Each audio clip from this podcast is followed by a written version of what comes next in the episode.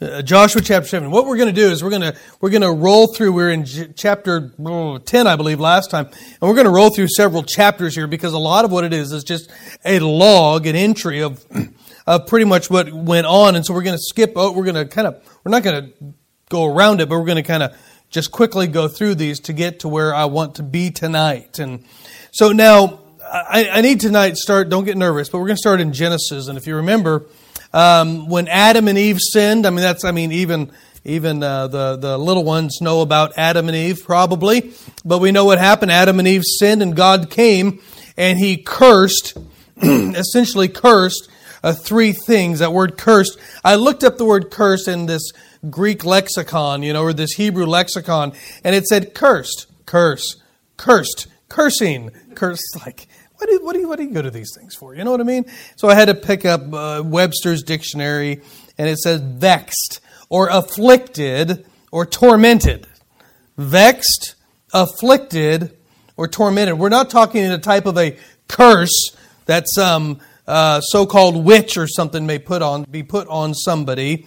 God, in His ability and in His providence, in His in His uh, in His uh, power, was able to, uh, how do I say this? He was able to arrange such things in this world that would bring a vexing, that would bring an afflicting, and that would bring what some might call torment. Okay? And so God cursed, we see, we can use that word, three things. Number one, we know He cursed the serpent. And watch the, the actual serpent itself. He, he, he would forever move along on his belly and eat dust. What does it mean? He didn't used to do that. I mean, I, you can go in all sorts of ways. It's very interesting here, actually. I believe, obviously, even I think you can find some scientists that might say that the serpent that can see at one time probably had legs, and uh, maybe God took those away and said, "You're going to just slither around on your belly." So the the snake itself was was cursed. Well, why would that be? I believe that serpent allowed Satan to possess him. How else was, was Satan going to talk to Eve? He had to have a body. Give you something to think about. I'm not going to be dogmatic about that. That's just where that's just some uh, some deductive reasoning going on here. Okay, so you have the serpent was cursed. Satan himself was cursed. And remember we looked at this this morning where he said enmity. God was going to put enmity between the seed of the woman and the seed of Satan. And, and he said this, you will lose. And can I tell you tonight, 2,000 years ago, he lost. Amen. And uh, we are we are living on the winning side right now. Thank the Lord for that. So the serpent was cursed. Eve was cursed. She was vexed. She was afflicted with what? Pain in sorrow in childbearing. Pain and sorrow. What does that mean? You know what God's intention was, ladies? No pain in childbearing. Yeah. Wow. I want you to you can notice something else. Here's another thought you can run you can run with on your own free time. But God said that He would He would um, oh I got to look at the word. I'm going to find the word, or else I'm going to mess it up. Genesis here we go in Genesis. Here we go. Where to go here? Uh, Genesis, here it is. Verse uh, 16. Unto the woman he said, I will, oh, here it is, multiply. I will greatly multiply thy sorrow. Now listen to this. And thy conception. Isn't that interesting? You can think about that this week and get back to me next week what you think about that. Thy sorrow and thy conception. Was it ever God's intention for women to have 10, 15, 12, 20 kids? No. Yeah. If we were created immortal, could you imagine how quickly the planet would multiply and be overloaded? Something to think about anyway. I'm not being dogmatic on any of this, but I'm just telling you what it says. Pain and sorrow and childbirth. It says, oh, you'll love this one. The other part of the curse, she'll be ruled by her husband. Oh, that just quenched the spirit, didn't it? hey, yeah, that's just what it says. Why? Because the one was deceived. The man did it willingly because he's a he was a, a dope. But the one was deceived. And so God told Eve, Your, the, your, your desire, listen to this, your desire is going to be to your husband. You go look it up and read it. It says, this is what it says. And, and I believe every woman in the depths of her soul has a desire to be led and ruled by her husband. Yeah. Yeah. Some don't do it very well, and, and, and that's the problem. And so pain and childbearing. Let me move on. This is going nowhere. Let me move on to Adam. is, yeah. And the curse to Adam was the was the what he he was going to toil in the ground by his sweat and his labor. And uh, God said, "You're going to till the ground and sweat. You're going to eat of the ground, and labor in the ground is going to be cursed with thorns and thistles." Something else for you to think this week? I mean, I'll tell you this this third chapter of Genesis is, is just uh, teeming with stuff to think about. He says it was cursed. Look what he said here for thy sake, for thy sake, Adam, I cursed it for your sake. Hmm? You think about that this week. so the curse of the ground, now that really gets me. I don't like that because I didn't like it as a kid when my grandfather would bring us out into the field. Now, this is for those that have younger children, uh, just as an example. Um, I, what I don't recall from those days was my grandfather or grandmother, or mother or father, or any adult saying, Hey, sweetie, would you like to go out and pull thistles? Oh, come on. You want to go do that? Please, for me, I'll give you a dollar. All right, ten dollars. I'll give you. How, how many ever had a parent or grandparent do that? you know what was implied? We're pick, we're pulling thistles today. Come with me. Okay, here we go. And I and this is what I hate about the curse of the ground because when I was when I was younger, we'd be brought out in the field and we had to pull up weeds. And when the weeds were gone, it was the, the horse thistles were the worst because if the cows did eat them, they're kind of poison. But I didn't think they really ate them anyway. But it no matter that was the reasoning, and I had to had to pull them up and we had to get them off the property. But I really began to hate the idea of a cursed ground, and this is what I'm talking about tonight, a cursed ground, I really begin to hate it when I begin to have my own property. And when you have your own land and you look out over those acres and you go, that's a lot of work. That's a lot of weeds along the fence line. That's a lot of weeds coming up. You know why? Because it, it, it's, there's nothing worse than a bale of hay full of weeds, right? Why? Because it's worthless. Cows won't eat it. What's it? What, what's a good buying it, buying it right today? A $50 bale of, a round bale of hay when they won't eat half of it. No, weeds are annoying, aren't they? That's okay. I know that you get that clover in there. That's good stuff, you know. But weeds, thistles, no, not good. What about your own yard? You know what? There is nothing worse than spending money on your yard to have a nice, a nice yard, okay? And you get the grass seed and you have some landscaper come in and dig it up and bring topsoil and replant everything and it's looking beautiful and then all of a sudden you see crabgrass. I hate crabgrass. And then after a few years, you know what you start seeing in early spring? Onions coming up. Those, are, I mean, they're pretty green. I mean, you get into a really nasty yard and all it is is onions. It looks pretty good for a little bit. It's all that green. It's like, oh, that's pretty. Mow it down, you know, it looks nice. Until it you know, summer comes and it dies, you know, they're just ugly. Just weeds. Weeds, dandelions. I know they're good for the bees. I know that. But they're not good for a nice yard. And they can just go grow somewhere else, right? I don't like weeds. Why? Because they cost a lot of money to keep them at bay. Do you realize this? I, I just read the EPA did a, does studies every year on pesticides and herbicides and things like that. And in 2012, Americans spent nearly $14 billion on pesticides, which includes herbicides. $14 billion. Why? To get rid of weeds. To get rid of weeds. They're a huge problem. They're a problem in our yards, they're a problem in our fields, but even more than that, you know what else? Weeds are a problem in our spiritual life as well. We got them there too, don't we? yeah, you knew I wasn't just going to stand on, stay on yards and weeds all night, I hope, right? Spiritual life. No, we have weeds within our own spiritual life, and and really they are worse uh, than the, the physical weed. They are more, they're more annoying than them. They are more destructive than them. They are more costly than them. Why? Because they have eternal consequences. You know, we're going to the judgment, folks. We're, we're going to stand before the Lord Jesus Christ and we're going to give an account for our life. And there are rewards and, and, and things that could have been ours that will not be ours because, uh, because of the sin in our life that could have been taken care of. You ever stop to ponder what the millennium reign is going to be like? We're going to rule and reign with them, right? Yeah. Some of us, some of you might be trash truck drivers. Some of you might be governors. No, this isn't a fairy tale, folks. Yeah. We're going to the judgment. And weeds in our life have eternal consequences.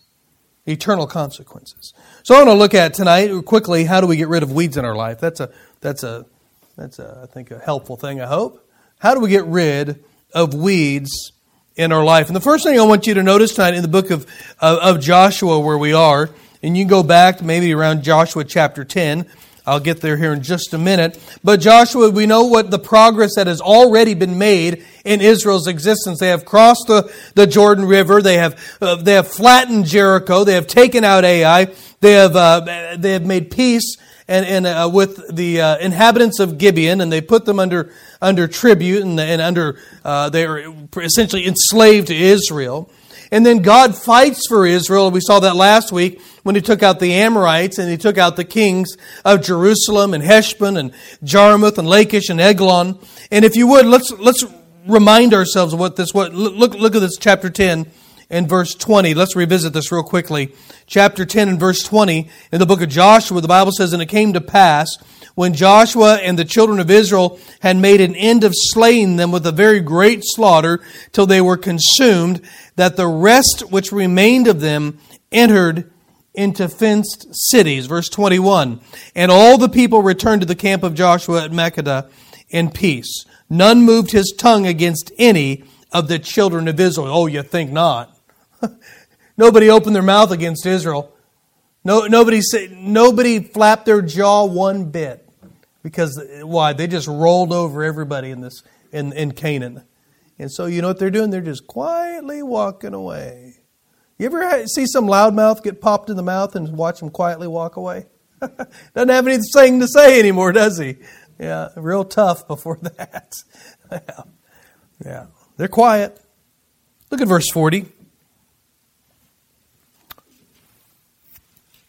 So Joshua smote all the country of the hills, and of the south, and of the vale, and of the springs, and all their kings. He left none remaining, but utterly destroyed all that breathed, as the Lord God of Israel commanded. And Joshua smote them from Kadesh Barnea even unto Gaza, and all the country of Goshen even unto Gibeon. And all these kings and their land did Joshua take at one time, because the Lord God of Israel fought for Israel. What kings? Well, the Hazor came up, and he was going to uh, come up against Joshua as well. We didn't look at this last week, but there were some kings that tried to join Hazor. And there's the kings of the Canaanites, and of the Amorites, and the Hittites, and the Perizzites, and the Jebusites, and the Hivites. And the Bible says the Hivites under Hermon. That is the northern, one of the most northern, uh, the northernmost points of Israel. And not only that, the highest elevation is Mount Hermon. It, as you sit on the mount, you, in, in January, we were there in January, we are on the Sea of Galilee, and you look to the north and you see way in the distance this big snow capped mountain. I remember thinking, what is that? I didn't think they had that around here. I mean, you know. And uh, they said, oh, that's Mount Hermon. It's pretty much the Syrian border. So Joshua took everything out. Everything was removed there. And then, uh, and then when you get to chapter 11, chapter 11, verses 16 and 17, we're just going to, we're flying through here.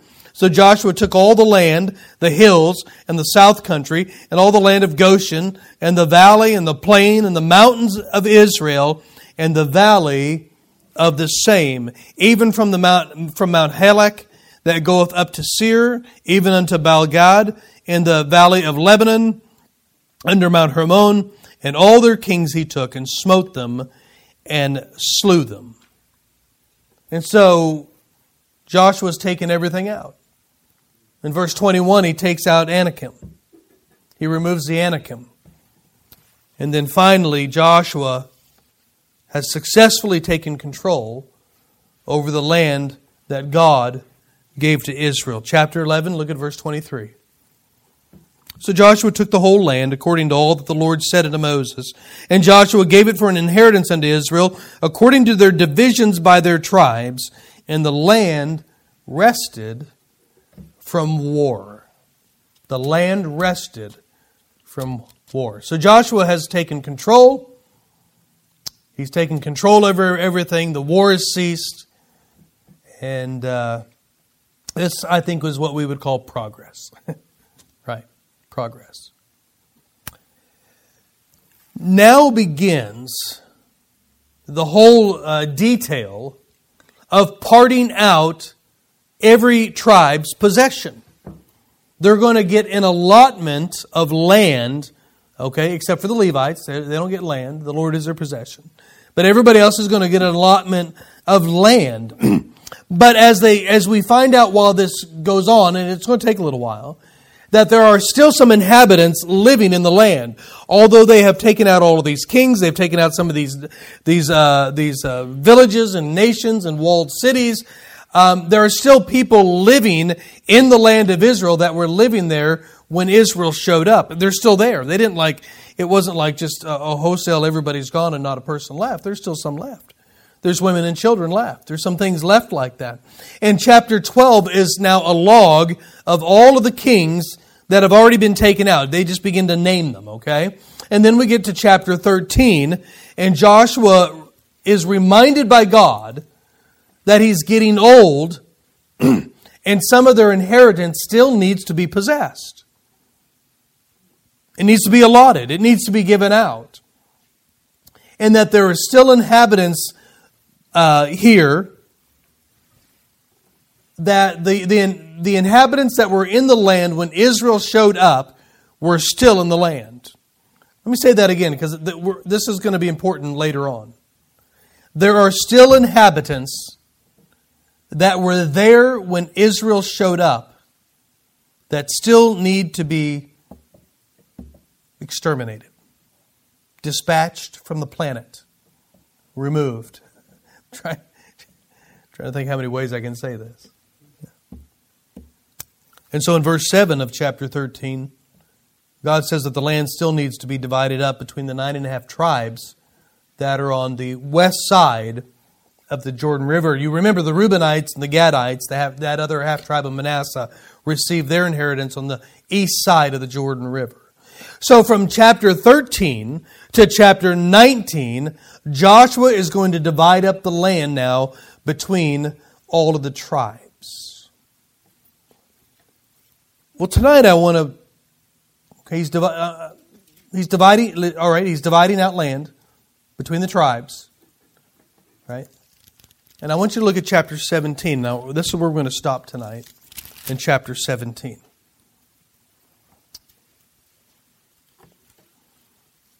As Joshua has been doling out the land to the tribes, there is a possession lot that has been given to the tribe of Manasseh. Now, if you would please, chapter 17, look at verse 1. The Bible says, There was also a lot for the tribe of Manasseh, for he was the firstborn of Joseph, to wit, for Machir, the firstborn of Manasseh, the father of Gilead, because he was a man of war, therefore he had Gilead and Bashan. So we're talking right now about the tribe, the other half of the tribe of Manasseh. Now Manasseh is going to receive 10 portions of inheritance in addition to those that were received on the other side of the Jordan River of that other half tribe. And in verses 7 through 10 now is going to describe the land. I, I, don't know if I really want to read all of this. There's a lot of information there that I don't know if we necessarily need, but it's a description of their land. And then verses 11, verse 11 is a description of the cities and the towns that were, are within, are within this uh, inheritance. If you were to look at a map and you'd go up Israel about halfway up from the Mediterranean Sea And then you could go up another third, maybe, to the top of Israel, and or eh, maybe another, maybe a third. Wish I had a map. You would along the coast of uh, of the Mediterranean, and go from the coast of the Mediterranean on that that piece uh, east to the Jordan River. That would be the inheritance of Manasseh right here. It's a large inheritance. It's a large piece of land. It's a large tribe. And so, verse 11, as I said, describes all the cities and the towns that come with it. But verse 12, verse 12 lays out a problem within the inheritance of Manasseh. Brother Jim read this for us just, just a little bit ago. Manasseh had a stubborn problem. Look at verse 12. Yet the children of Manasseh could not drive out the inhabitants of those cities but the Canaanites would dwell in that land. Now, these Canaanites, we know the whole land is called Canaan, but the Canaanites were of the line of Ham. The line of Ham. Ham, Shem, and Japheth. Noah's sons. The line of Ham. These are these Canaanites. They inhabited that western, that western boundary of, of Israel. Okay?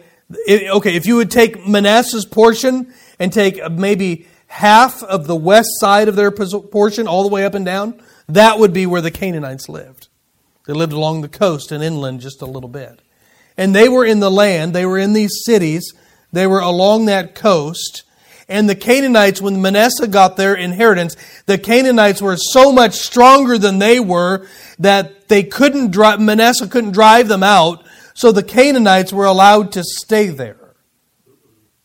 That's right. Uh-uh. Not good. And so Manasseh grew strong enough eventually that he put the Canaanites under tribute. He made them, he made them pay taxes, made them pay them for staying there. So, watch what is this? This is the acknowledgement that Manasseh owned the land. The Canaanites didn't rise up, rise up against him. It's an acknowledgement that it belonged to Manasseh now. The Canaanites weren't leaving, so Manasseh made him pay taxes. Yeah. Do you think, let me ask you this. Is it possible at this time that Manasseh had been there long enough? They had, the Bible said, were waxen strong. Do you think that Manasseh could have removed the Canaanites? I think they could have. When you look at the land that the Canaanites lived in, it wasn't much. Hold on, don't miss this. it seems to me that the Canaanites were left there because they were beneficial to the tribe of Manasseh. How were they beneficial? Money. Yeah. So instead of getting rid of them, they benefit us enough, even though God has told us to drive them all out, they benefited us, us they benefit us enough that we will allow them will allow them to stay in here. Now the Canaanites became a stubborn problem to Israel. Do you realize from what we can guess, and I say we because I don't know who else I'm talking about when I say we, they, I should say they, like I'm some scientist. I'm not. that just came out. They assume, they guess, maybe guess is a better word, that Israel crossed over the Jordan River into Canaan in about 1407 BC. The prophet Zechariah is going to write his prophecy about the year 470 BC. Listen to what Zechariah 14:21 says. Yea, every pot in Jerusalem and Judah shall be holiness unto the Lord of hosts, and all they that sacrifice shall come and take of them and and uh, and see therein. And in the day that there shall be no more Canaanite. Wait, listen to that again. And in that day there shall be no more Canaanite in the house of the Lord of hosts. 937 years later, Zechariah says, There's coming a day what we know as the millennial reign of Jesus Christ, there's coming a day when the Canaanite will forever be out of the land. This was still a few thousand years away. What can we what, what do we see here? The Canaanites became a very stubborn problem. Why was Canaan why were the Canaanites a stubborn problem? Because the people who inhabited their land had a stubborn problem themselves. Yeah. Look at verse 13, would you please? Yet it came to pass, when the children of Israel were waxen strong, I think that we could infer there that they had ability now. That they put the Canaanite to tribute. Now look at this. But did not utterly drive them out. That was their choice. Do you see that? They chose not to drive out, watch, what God said to drive out. This just isn't like we need more space or we don't want our children learning the, the, the cultural things of the Canaanites or we just uh, we have we had this idea and we don't want you here because this is land is our land and it's not your land type of a deal. No, that wasn't it at all. The problem is God said drive them out. And they didn't. They didn't do it.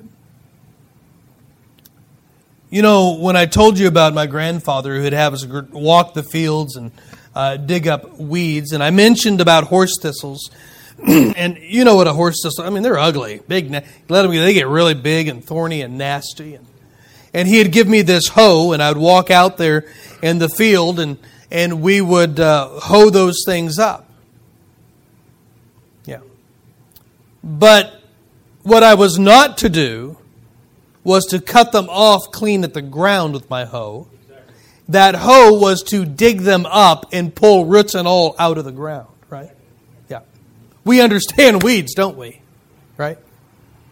And see, if it, if it happened that I just cut one clean from the ground, it might look okay for a while, but eventually that dude would be back. And he'd be back with a vengeance. Why? Because he's got about 25 feet of roots underneath him. And just, he's just sucking up water all over the place. And he's just getting bigger and bigger and bigger. You ever try to pick one of these little weeds out of the ground, you pull it, and that thing has roots 10 times longer than it does? Yeah. I think I I think I have a rotator cuff problem because of weeds. You know, I was, I, I don't know, I did something. okay, maybe not. yeah. I watch. I couldn't just cut them up off the ground from the ground. I had to pull it up. All of it out of the ground. Do you know this is exactly what that half tribe of Manasseh did with the Canaanites? they cut them off instead of pulling them up. They lived with them instead of getting rid of them. Remember Pharaoh? Yeah. Just let us go and the frogs will go away. Well, just one more night with the frogs, he said. Isn't that crazy? Yeah. You know, just like the inhabitants living in the land when Israel showed up, did you realize when God showed up in our life, there were inhabitants living in our land as well? We had inhabitants in our own life, didn't we? We had, we had sin in our own life that had taken root over the years and years and years, maybe, before we ever came to the Lord Jesus Christ. And when God showed up, they were already there. Now, now, uh, listen. There's some things that when we got saved, you remember. Some of you remember these. Some things just went away, didn't they? they, they there were some easy things. They just took wings and they flew away. You're like, I don't even want them anymore. I didn't want that anymore. I don't want to go that way anymore. And it was just simple. But there are some things. Those dudes had roots, didn't they? Yep. Yep. Do you know, just like Israel, we have the responsibility to remove these inhabitants from our own life. You say, how, how do you know that? I don't know. Be holy as I am holy. Come out from among them and touch not the unclean thing, and I'll receive you unto myself. Be ye separate, saith the Lord. Yeah. Is that any different than the command that Israel had to get rid of the inhabitants? No. God gave us a directive. This is the land I have given you. right? Clean it up and get the inhabitants out. Why? Well, what had happened to Solomon? What did God tell, what did God tell him in Deuteronomy? They will steal your heart, and they will take your heart, and they'll turn you towards other gods. That's exactly what happened. You know, many times we create lasting problems for ourselves. Instead of just pulling up the sin of our life, we cut it off at the ground. It might look good for a while. We might do all right with it for a little while, but eventually we'll see it again show up in our life. And why? Because those roots are still in the ground. Now, watch this. Because that first generation of the uh, of the tribe of Manasseh did not drive the Canaanites out when they could many generations after them had to deal with them.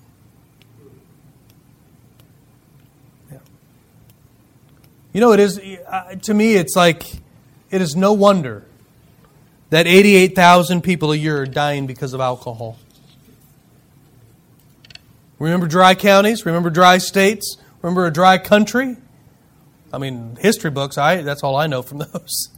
a dry, dry prohibition. And people say, oh, oh, oh, don't outlaw it. We, we shouldn't have outlawed it. We made a big mistake because it just went to the black market. Well, how are we doing today? 88,000 people a year dying from it. This, listen, that doesn't include broken homes. That doesn't include bankruptcy. That doesn't include a whole list of social ills that come with it. Maybe if that first generation just had stuck their heels in the, in the dirt and said, no, we're going to keep this. Maybe, maybe we wouldn't be dealing with it like we are today, huh? Yeah. You know, it's no wonder to me that, uh, that a generation is being decimated by entertainment.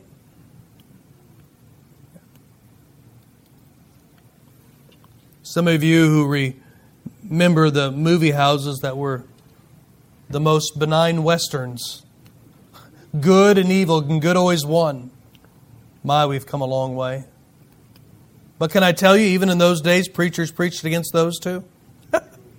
they did. Yeah. Why? Because it was all worldly philosophy. And what happened? It takes your heart. I'm not against entertainment, I'm against ungodly entertainment that steals our heart. Yeah. Is it no wonder that the next generation in America is going to be affected by narcotics and illicit drugs that have been, that have been made legal. Mm-hmm. Isn't that, isn't that astonishing? Yeah. You know, what, what is it, Washington State? Was it, what is Oregon that have legalized, legalized mind-altering narcotics? Isn't that incredible? So now what we're, you know what we're thinking now? Oh, well, marijuana, that's not, at least it's not heroin. See how quickly that happens? Watch this. We are dealing today with weeds that should have been pulled up by previous generations. Yeah. Brother Neil, can, I'm losing this. Can you give me some more sound here? I feel like I'm yelling. Let me give you some problems with weeds. You know what it. Well, you know what they are. But I just like hearing this again because to remind me how much I hate weeds. They're ugly. Some people might like a dandelion, okay? Some people might like something, but, but by and large, you know, you look at a horse thistle, that thing's ugly. They're creepy looking sometimes. You ever seen some of those? You're like, what is that? It's like some prehistoric looking thing. I don't even want to touch it. yeah. They're ugly. They take over the good plants.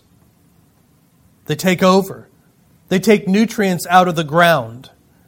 Their roots are usually a lot deeper, and so they can get that lower water source and they just drain everything from those from those uh, plants that are, are more of a shallow root system.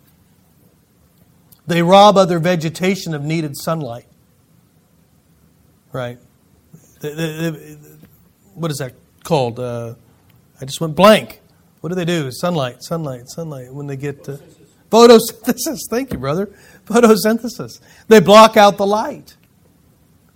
They block out the light. You know, this is really the same problem with sin, isn't it? I think I think a good time just to remind all of ourselves about the problem with sin and that it's it's ugly and there is no lasting beauty in it. Oh, I know you can see the billboards and I know you can see the commercials and the beer commercials and the beer and the billboards and all those things. And it's all of the beautiful people of the world and they've got the best smiles and they're having the greatest time, but they never show you the guy vomiting his guts up afterwards. They never no, they never show you the, the friend of ours whose wife is dead tonight because of a drunk driver. And he just had to put her in the grave this week. They don't show you that. Sin's ugly. Yeah. There's no lasting beauty in sin. The Bible says sin is good what? For a season. It is. It takes over and crowds out the good. As sin multiplies and grows, it'll be all that can be seen in a life.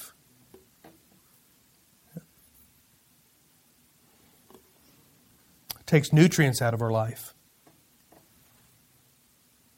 The roots get so deep that they, they just begin to suck up everything out of our life of joy and peace and faith and trust. Just takes it all. then it robs us of necessary light. You know, the, the Word of God chapter, the Word of God psalm in the Bible, Psalm 119, verse 130, the entrance of thy words giveth light, the Bible says. It giveth understanding unto the simple. And what, what sin does, it begins to uh, crowd out our desire for the Word of God. And without the Word of God, what are we doing? We're losing light. We're losing understanding of the Word of God. It's just a big weed. Weeds, weeds, weeds in our life. So, what do we do about it? Well, we see what Manasseh did. What should we do about it? Well, pull it up. Don't cut it off. Pull it up by the roots. You know, Jesus illustrates this principle somewhat. Matthew 18 Wherefore, if thy hand or thy foot offend thee, cut them off. Now, he's speaking figuratively here. Let me, let me establish this. People coming to church next week bandaged up without arms or hands, you know, or feet. If thy hand or thy foot offend thee, cut them off and cast them from thee. For it is better for thee to enter into life uh, halt or maimed rather than having two hands or two feet to be cast into everlasting fire. Verse 9, Jesus says, If thine eye offend thee, pluck it out and cast it from thee. It's better for thee to enter into life with one eye rather than having two eyes to be cast into hellfire. What was the moral of the story that Jesus was telling here? It's better to do without something that can cause you to stumble than it is to keep it and end up in utter destruction. I've heard people say, I just have to have cable. Really? I, I, I, I don't know. I, have just heard. I heard one. I had a friend of mine who said that. I think I'll tell you who it is later. Long time ago, you know, they just have to. They have to have that. Okay. I got to have this show. Okay. And some people it doesn't kill them, but some people it does. And it would be better to cut the cord, yeah, than it would to be destroyed by it.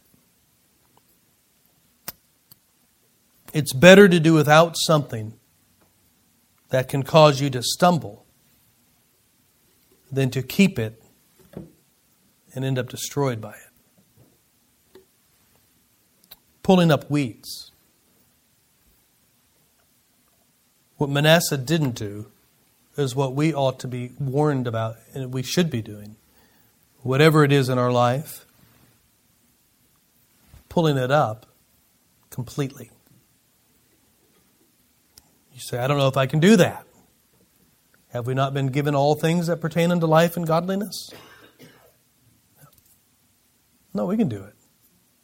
We can do it. You know what you'll find out? When you pull that weed out of the ground, or the weeds, plural, whatever they are, you know. You know you find out? Joy. Peace. Hmm. Peace. Faith begins to grow. Trust begins to grow. Why? Well, because the thing that was sucking that out of your life is gone now.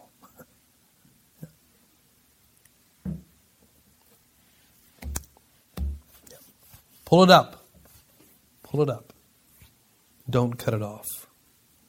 Let me ask you something tonight. Maybe may not affect you at all. Yeah.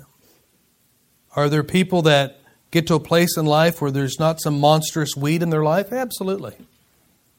So you ever get to a garden and you have little bitty things come up, and what do you do? You just kind of easily pop those things out of the ground and throw them out.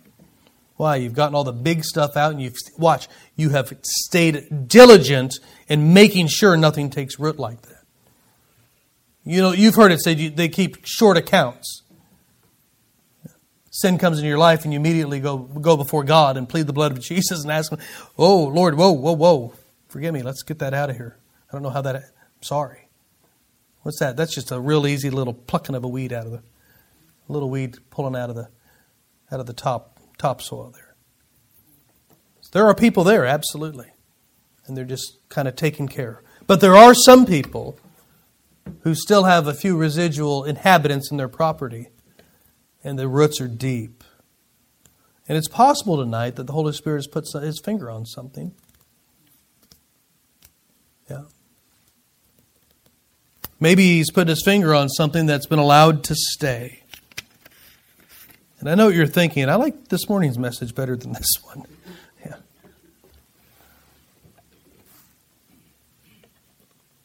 This is very necessary. I tell you what, we live in such a filthy world. Yeah. So easy. So easy to be overrun by it. Listen, if there are if there are weeds in your life that have been allowed to stay, they may be little bitty ones. They may just have popped up and you, you kind of see it. You know what we all need to do? We just, we constantly, all of us, need to be in the constant position of asking God, show us the weeds, Lord. I mean, we know where they are usually. But show them to us. Then asking Him what needs to be done to pull them out of the ground. Because some, some have to be pulled out different ways. Right? Some you get a hoe and, and it leaves a lot of mess and it leaves a lot of dug up dirt and a lot of pain and a lot of problem. And some come out pretty easy. Some, if you just water them for a few a little while and loosen that dirt up, right, pull that thing right out of the ground pretty easy. Water them, yeah. Get your Bible. Water the Word. It's amazing how easy sin comes up when you're just immersed and soaked in water. They're robbing you. They're robbing you. They're taking, they're taking over. They're keeping you from the Word of God. Pull them up. God, listen, if the Holy Spirit of God has put His finger on something in you tonight, deal with it and pull it up. He'll help you. Absolutely, He will. What are you doing with the weeds in your life? Are you clipping them off or are you pulling them up? Heavenly Father, thank you. What a great reminder tonight. We all, everybody in this room, everybody in this room lives in this place in our life where weeds come up. And there are undoubtedly could be some that have weeds in their life that have grown out of control and the roots are so deep and they just need to be pulled up out of the ground once for all. God, would you help them? Would you help them to see that it's possible? Sometimes we start pulling on a weed and we got to go back and get a different a different tool or a different something because you think, wow, that one's deep. I can't get it out just by pulling on it. We've got to use some other methods. Lord, whatever you put your finger on in lives tonight, Lord, that we might have the just that desire and, the, and we see the necessity of pulling those things up out of our life and clearing out a land that you've told us to clear up. We thank you for what you're going to do. In Jesus' name, amen. Let's stand.